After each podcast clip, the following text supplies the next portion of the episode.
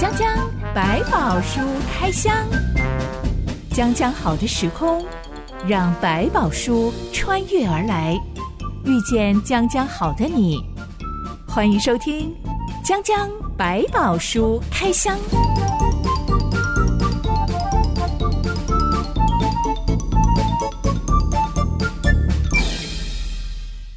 书里有白宝，让知心和下凡哥为你开箱来挖宝。Hello，我是知心。Hello，下凡哥。下凡哥，今天我要请教一件家务事。家务事，嗯、很难断的事情。其实我自己觉得，真的是满脑子圈圈叉叉，嗯、感觉让你画了很多星星在里面。简单说，就是我的一个家人被他的手足骗了一大笔钱，嗯、但是他并不是一个表面上看得出来被骗的一件事情。OK，就是看起来没有被骗，但是实际上被骗了。其实是被我发。发现的，还被你抓包就对了。嘿，因为我看到了这个家人，他正在用一个很名贵的牌子的保养品，是，我就说哇，你怎么会买这么贵的保养品呢？他说这是请他的手足去国外代购的哦。照理来说应该要便宜很多，所以我就很好奇问他说哦，那代购价多少？是他跟我讲的数字，我就当场吓呆了。虽然那不是我会用的牌子，对，但我就立刻。拿出手机上网一查，天哪，比我们网络上官网卖的价钱还要贵！真的啊？那真是买错了。在原产国买应该要，就算只便宜一点点，便宜个十趴、二十趴，也是应该有的了。对，但是竟然比我们官网的卖价几乎达到了一点八倍了。那就是翻倍在卖了，哇！当我出示这个手机上面的图片跟卖家，还确认那个墨数真的是一模一样的时候，就同样大小瓶子的，我的家人才当场非常震惊啊！这是半年前的事情，原来他被他的手足骗了一大笔钱。是是是，当场我也觉得怎么可以这样？你要立刻打电话跟他算账，到底是他故意的，还是他不知道？你要把钱讨回来啊！嗯哼嗯哼，没想到。我的家人过了好一阵子都闷不吭声。是，嗯、有一天呢，他就来跟我说，叫我不要讲，不要声张，不要让任何人知道这件事情，就当做这样消失了，这样子。我的家人说，嗯、反正他不是第一次被这个手足骗了，他觉得人到了某种年纪，是。还是要有手足的，不要破坏关系，所以他选择就当不知道这件事情。嗯、OK，这其实很像东方人的习惯。老实说，我对这种选择的 震惊不亚于当我发现他被骗了一大笔钱的震惊哦。怎么被骗还要忍气吞声？这样这到底是怎么回事？这样感觉，尤其对方又不是陌生人，是家人哎，是你的手足，对，不是正应该要因为我们有关系，我们有亲密的关系，所以要讲清楚吗？可能年轻人新一代的觉得哇，这个对错要分清楚。可是你会发现在东方人的家族习惯里面有一。这种全家人的荣誉可能重于个人的小小的失落或者是错误，所以甚至为了保持家里面的家声名美好，然后和谐和睦，就会对这种形态说：好了好了，算了，就当吃一次亏，我们还是一家人，不要去让人家这种坏事，就是这种丑事传到外面去是不好的，所以就会这样子把它给盖起来。这不是只有在所谓的这个家族，你看在东方的教会里面，偶尔也会这种状况。如果做错的事，哎呀，家丑不可外扬，我们就自己里面你们谈谈嘛，然后呃，你也不要说啊，他们也不要去吵啊，我们就把它给糊过去了，然后维持一个美好的形象。这其实在这个荣誉的角度、融入的文化里面来讲，家族的荣耀可能大过于个人的一些损失，所以他就会用这种方法来做一个美化。对我来说，这样子就是更加让家里藏污纳垢啊！你家里就是出了一些脏东西，然后不去清扫它，嗯、还要包庇。我们拿一张布盖起来，这里没有脏东西。对，尤其是当我听到我的家人说：“哦，没关系啦，反正我不是第一次被他骗了。嗯”我更加觉得哇，怎么会这样子？Ridiculous！怎么怎么会容许一个家人就不断的做同样错的事情啊？可以处理，但可能不能像西方人那样大张旗鼓来弄。因为那个其实会损伤更多其他的关系，不是不能处理，要有一个方法来去让他们理解，甚至可能内部的去处理这件事情。所以圣经里面包括提到指人家的错处，你会发现做法还很委婉，是先找他个人去谈。他也认错了，那我们就视他如弟兄，然后把他挽回来。但如果他不听，我们才用教会整个的力量去谈，原因也在这个地方，他比较贴近东方文化在处理这种事情的一个人为的方法。我的家人交代我不要讲，当然我也只能尊重他的选择啦。毕竟那是他的手足，不是我的手足。但老实说，如果是我的手足的话，我一定会跟他讲清楚的。我不需要大张旗鼓的昭告众人，但是我会单独找他讲清楚，因为我需要知道你是存心骗我，还是你只是不小心搞错了而已。没错，其实圣经教我们的不要把它粉饰太平，但是用一个好方法，就是你可以去，也应该弄清楚。就像你讲。我如果知道他就是一个存心骗我的，就可以以后不要再请你做这些事情。我觉得也不让你有再机会做错。但如果你真的只是弄错了，或者你也是被骗的，好，那我们就可以一起来处理这个问题，或者是将来就不要再跟那边的买东西。而且我的家人不去据理力争，不代表他心里风平浪静，他现在是怀了一肚子的又困惑又 怨气呀、啊。对对，其实其实我们讲很多东方的那种家族和平，有时候是一种。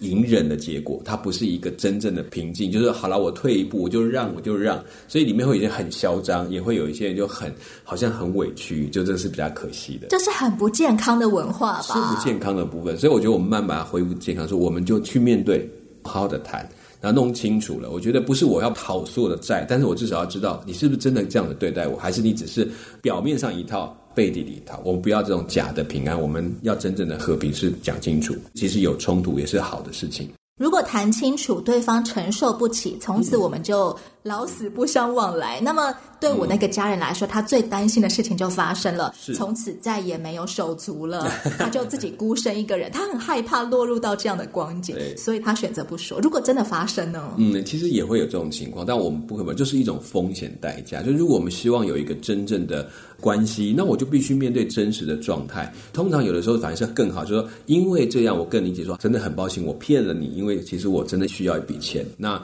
这个时候反而会建立一个更紧密的关系，就是真正的和平会来到。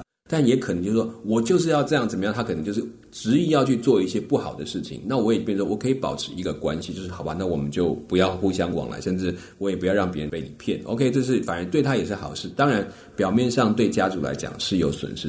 其实不管怎么样，我们在面对处理问题，总会有风险存在。可是这个风险对你想要得到的哪一个更重要？你会去理清它，才去面对它。不然就像他讲，我就是忍嘛，忍嘛。我最重要要的就是家里面看起来和平。但事实上，心里面却没有平安。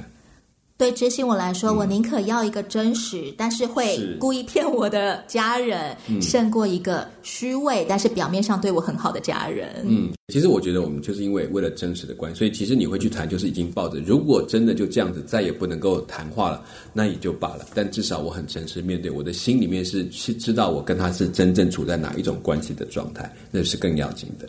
我的这个家人，他的手足显然已经不是第一次说谎骗人了。嗯，已经奇怪，而且大家就隐忍，也会放纵。就是我们讲这种隐忍久，也会放纵一件事情继续的下去。这阵子江江百宝书开箱，我们都在探讨雅各的故事。嗯，其实雅各一出场，他就是一个动不动就喜欢用说谎来赚到好处的人。嗯，为什么雅各他最后好像没有变成一个说谎成性的家伙啊？我觉得在这过程当中，他是一个自觉的人，他够聪明。就是我们讲说，他当然知道他骗人会得到，他也看到骗人之后的后果。其实上帝一直让他去体会那个后果。比如说，他骗到了祝福之后，结果他最后结果居然是要流放出去。对他来讲啊，我不是拿到了祝福了吗？怎么结果是我应该流放出去？只身一个人去在那边很努力的工作，还被骗了。他大概越来越明白，我再怎么聪明，逃不过真正上帝的。计划，或者说他也会理解，其实我实在很有限。我觉得对他来讲，他就知道，我如果越骗带来的后果其实是越来越糟糕，越来越有更多的痛苦，所以他才慢慢的放下。所以有时候是痛到一个程度，才终于知道说，哎呀，我根本就不应该这样去做。就像放羊的孩子，他发现他失去了所有人的信任之后，嗯、他才会学乖，悔不当初啊。对，一开始觉得很好玩，我好厉害，但几次发现不对，我我其实失去了最重要的东西。所以雅各慢慢变得循规蹈矩，嗯、愿意脚踏实地了。嗯，没错。今天我们要来见证雅各终于与那阔别二十年的双胞胎哥哥以扫相见了。嗯，今天我们要探讨的故事记载在创世纪第三十二章。一段音乐之后，我们来开箱。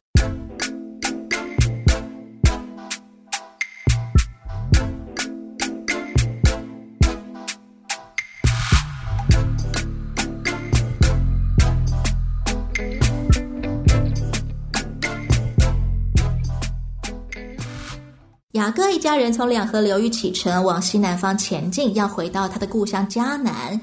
正式进入迦南地，也就是他哥哥以扫的地盘之前，嗯、最后一道地界可以算是约旦河。是雅各他原本拖到最后一个才过河，嗯、没想到过河前一晚遇到一个奇怪的神人来与他摔跤。摔跤事件。摔跤完之后，他就变成了一个名叫以色列的瘸子。嗯，照理来说应该会更加不良于行啊，没错，呃、拖慢速度啊。嗯哼，没想到隔天早上，他一跟家人会合之后，嗯、立刻就冲到队伍最前面。要去迎接他的哥哥姨嫂，嗯、而且哥哥姨嫂不是自己一个人来哦，是带着四百个人浩浩荡荡哦。哎，这个举动代表什么啊？以嫂她当然也在这过程已经在这个地区，就是希尔这个地区，慢慢有建立了他的自己的势力范围，也就是后来的以东这个国家。所以他在这地方，在这个地区其实有相当的势力，所以他在四百个人上也慢慢告诉他，我已经慢慢是一帮之主的概念，让你知道。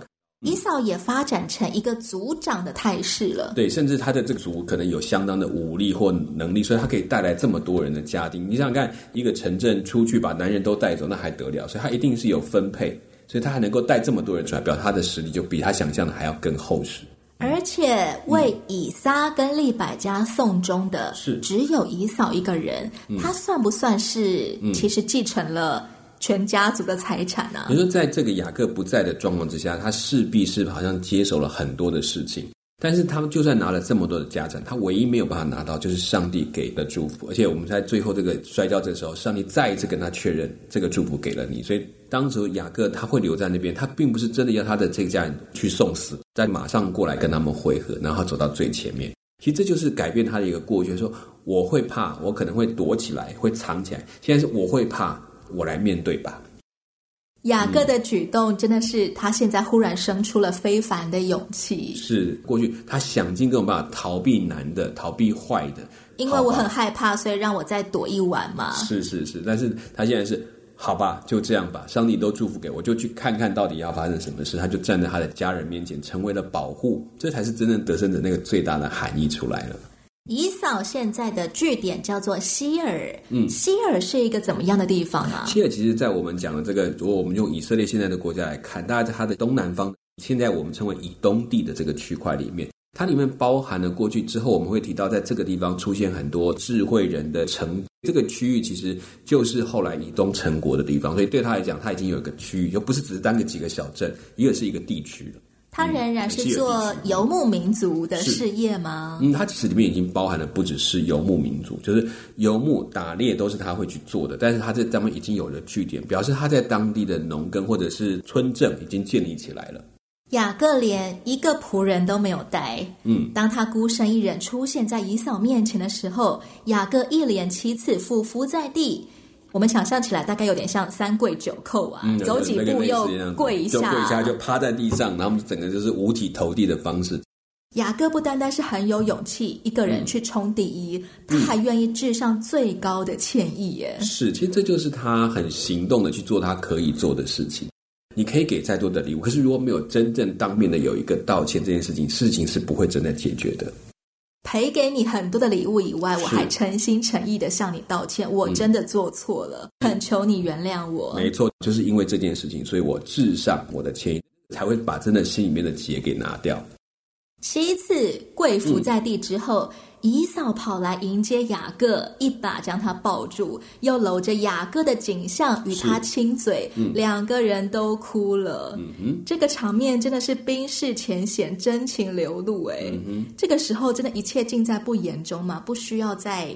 有一个道歉，哥哥，对不起，二十年前的事，嗯，也不需要姨嫂再说，我已经过去那件事了，你不需要再向我道歉了，这些都不用提吗？其实你会发现他在贵府，就是要用一个相当尊崇的地位还给他，所以他其实是用行动告诉他，现在开始你就是老大，你就是家里面的那个那个主要的负责人，所以我来跟你叩拜了，我来承认我在你身边的地位，所以才会不需要他再重复这件事情，就把他搂抱起来，好像我来接纳你回家。这个动作里面，当然也包括了这个以嫂的个性，就是那么冲动啊，就觉得啊，既然你都表达这么多了，好，不要再谈了，不要再说了，就那种豪迈海派，但是又有一点冲动的人，他就做了这个举动。所以对雅各来讲，你也都不用说了，就是好了，我们就是这样和解了。雅各七次的跪拜，其实就是我把长子的名分还给你，我认你为族长。对，就是好像我就相信你就是继承的那个，但但是当然知道他自己也明白，他已经得到上帝的祝福是挪不走的。但他不需要在这个地位上跟他争抢。那他讲的七次，其实就像我们讲，他在以色列数字概念里面是一个完整，就是完完全全的道歉，没有在什么以前如果你怎样我就怎样，就是我们常有一个借口式的道歉。他不是，他就是什么都不说，我就是很彻底的、很多次的、嗯嗯、很完完全全的道歉。是，其实这种就是在我们今天讲很多道歉都会有一个。七折八扣一下，说：“哎呀，我也不是故意要这样，要不是你刚刚怎样，我就哦，这这这种话就出来了。这种一巴掌就给他打下去，对对，但是、就是、没诚意。但是我们很多道歉会希望可以好像减缓一点自己的罪疚感，可是他其实就做，这就是我的，我就完全承担。所以这一件事情才会让整个伊嫂放下那个怒气，而感动到想把他拥抱在怀里面。那这就是他的个性啊，冲动、热烈，但是快速的这样子。雅各终于不再想要为自己抓面子、抓名分了。”下了那些东西了，连安全感他都不再想要为自己抓住了，他自己一个人就走到前面去，这就是他相信真正保护他的是谁了。双胞胎兄弟抱头痛哭，叙旧了一阵，嗯、接下来雅各的妻小才陆陆续续一对一对的抵达。嗯、以扫问说：“这些人是？”嗯、雅各就说：“这些孩子是上帝施恩给你的仆人的。”嗯。我们再一次看到雅各谦称他自己是以扫的仆人，是也同时提起上帝这个名字，嗯、是不是？同时也可能在哀求，希望你看在上帝的份上，嗯、你愿意收我为你的仆人，不要再跟我计较。嗯，所以这个我觉得是有可能，也是种非常谦虚的，甚至也表达说，对我就是，我就成为你的仆人吧，我也不求你什么原谅，但是就让我当你的仆人。表示他的谦卑跟他的位置是有落差的，然后用一个怜悯的角度，他这不过是上帝给我的啦。其实我有什么呢？何德何能呢？就是不过上帝看我可怜，赏赐给我的一些家人。虽然姨嫂很海派，她很豪迈的说：“嗯、我家很多东西，嗯、你不需要送给我这些牲畜。”是，但雅各再三拜托哥哥收下礼物，一定要收下。嗯、同时还说：“因为我见了你的面，如同见了上帝的面，并且你容纳了我。”哇，这个是不是有点狗腿啊？这个我不知道是不是在他们那个时代里用一个很重要的意义，但是就是说，这个呢再一次肯定说他在家族里面代表他们面对上帝的那个地位，给他还给他，让他这样子去看，所以这有可能也包含了这一件，这个承认对方的这个在家中的权柄的一个一个角色，这是有可能的。起码现在的雅各绝对不是只有耍嘴皮子，不是只有话讲得很漂亮、很美好，他是真心诚意的想要向哥哥书成。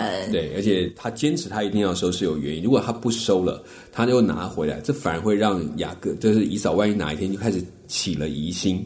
好，不然做做样子嘛。好，就是旁边可能在怂恿他，就是一定要说，因为有收下了。你看他真心诚意的把它给我。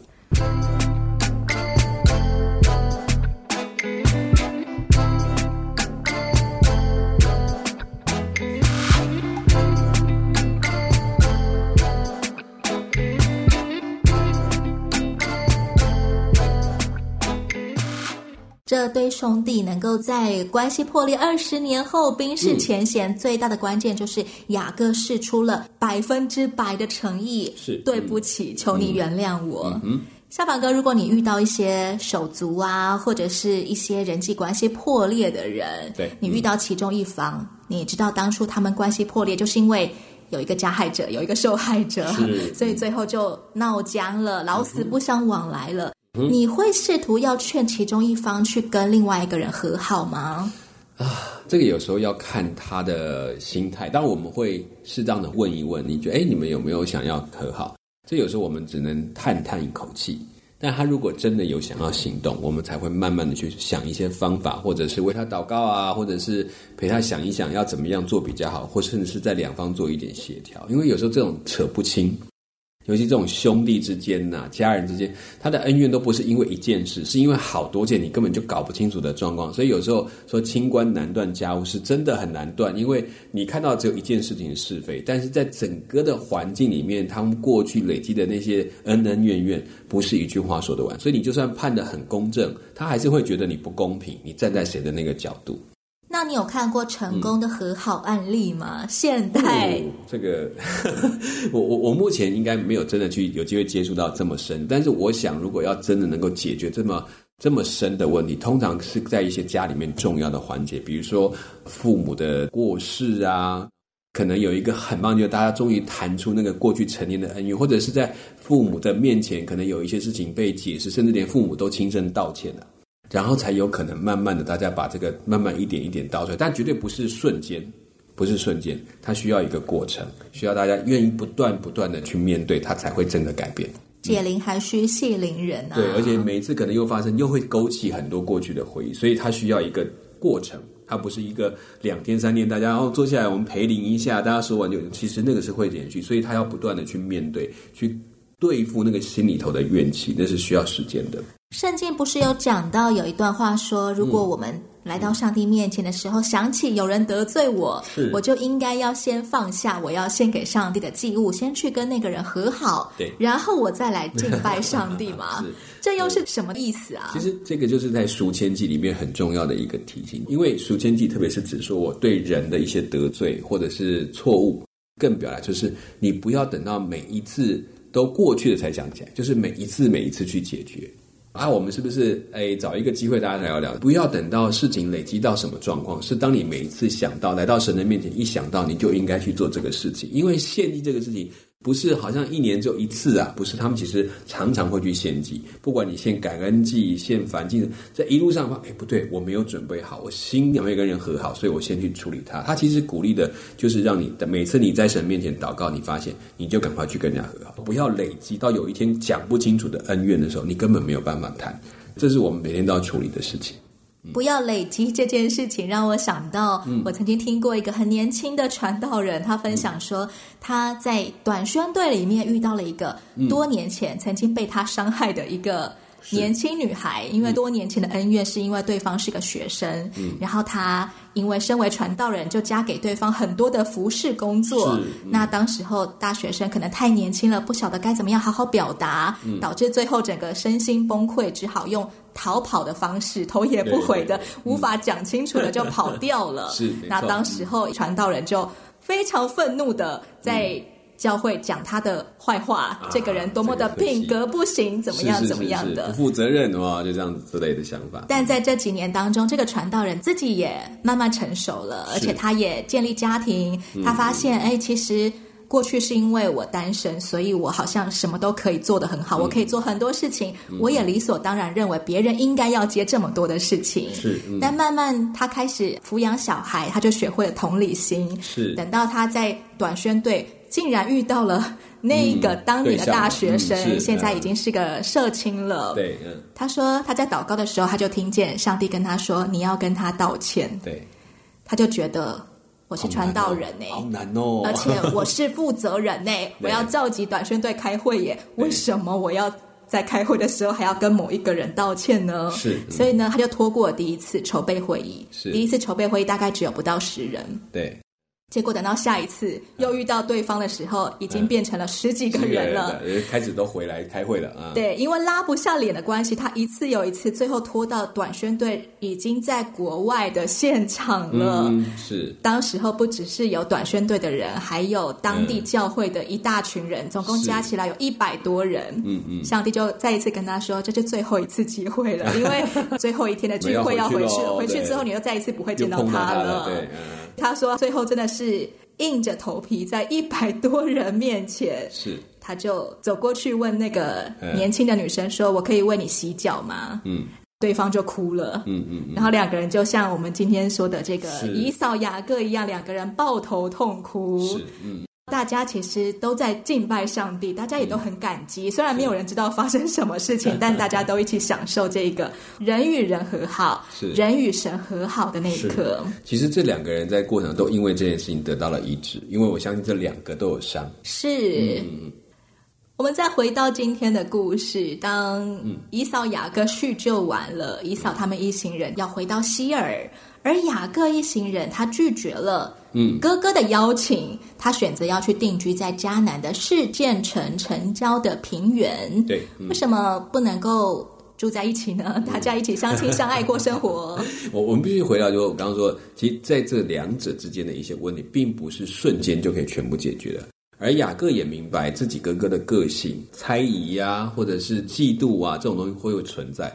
他如果又回去住在同一个地方，在很多的角度来讲，似乎都有可能侵占到以扫他的利益，或者是底下可能喜欢他，或者怎么样，那就会造成他自己会一个不利的地方。所以他干脆采取一个是我在完全在另外一个地方，我自己来生活，不要拿你任何的好处，不贪图你的已经有的基业。对他自己也是一种保护，也免得住在一起。万一他哪一天情绪一来，可能又有一些问题，他干脆就保持一个距离，以策安全。也可以说，有一些家人其实不好常相见。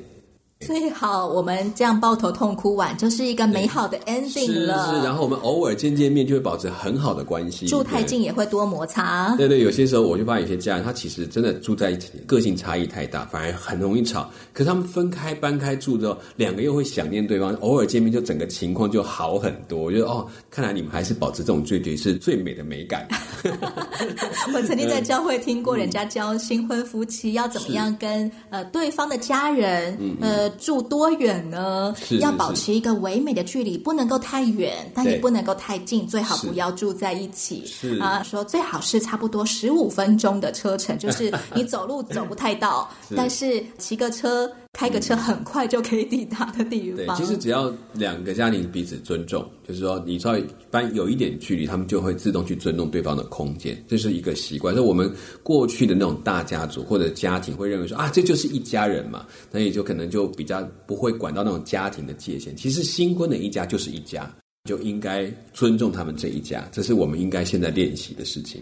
迦南地这么大，刚刚回到故乡迦南的雅各要怎么选择一大家子人要定居在哪里啊？是看起来一套事件这个区域，可能在这个附近也比较有一些人烟，可能他们有一些互动的邻舍，或者说可以做他要做的一些生意，比如说他要开始要养羊，你还是要有人跟着你互动啊，跟你购买啊，或者是你可以在这边有一个营生交换产品的对象，因为过去中间不像我们什么柑仔店，到处你要去买 seven 就去买东西。他可能需要一些家户在那里，跟他们有保持一些家庭的互通有无的一个关系，还是需要。所以他选择的应该不是完全荒凉的，应该有一个已经有一些人居住的村镇，然后可能在他的村镇外面又开始一个新的扎营地。雅各在他们的新家筑了一座坛，嗯、起名叫做伊利伊罗伊以色列，嗯、是、嗯、意思就是上帝以色列上帝。嗯，是这里面就很好玩，他已经叫做以色列上帝，你会发现。这个名称跟过去不一样，这个上帝是他爸爸以撒的上帝，亚伯拉罕的神，但现在是我以色列的神。我不用再用列祖的名字来谈这个上帝，而是因为他就是我的神。这个角色已经完全跟过去不一样，也不再需要像雅各这个名字一样拼命的去抓。嗯、我要我爸爸的上帝，我要我爷爷的上帝、嗯、站在我这一边，要来祝福我，嗯、而是坦然的接受，是我是以色列，对，我要逐一座坛敬拜那一位上帝，以色列的上帝，没错，就是他的神了。雅各能够跟以嫂恢复和平关系，能够保有全家人的性命跟财产，嗯、所有的人情事情都非常顺利。嗯、这一切都来自于我以色列的上帝。对，他就是承认他的名在这个地方。雅各的人生还充满许多跌宕起伏的故事。嗯、下一回讲讲百宝书开箱，我们要来看看在事件创业的雅各遭遇了一件大麻烦。这一回惹事的不再是他自己了，而是他的儿子。对，这更棘手了。对我们东方的家长来说，嗯、最害怕老师打电话来说你的孩子打人了，怎么办呢？爸妈出面处理啊，好为难啊！对，这桩大麻烦真的好难收拾。是，别错过下一回的讲讲白毛书开箱，也欢迎你在留言板上跟我们分享你有没有跟别人和好的经验。嗯哼，我是真心，我是夏凡哥，我们下回再见喽。OK，拜拜，拜拜。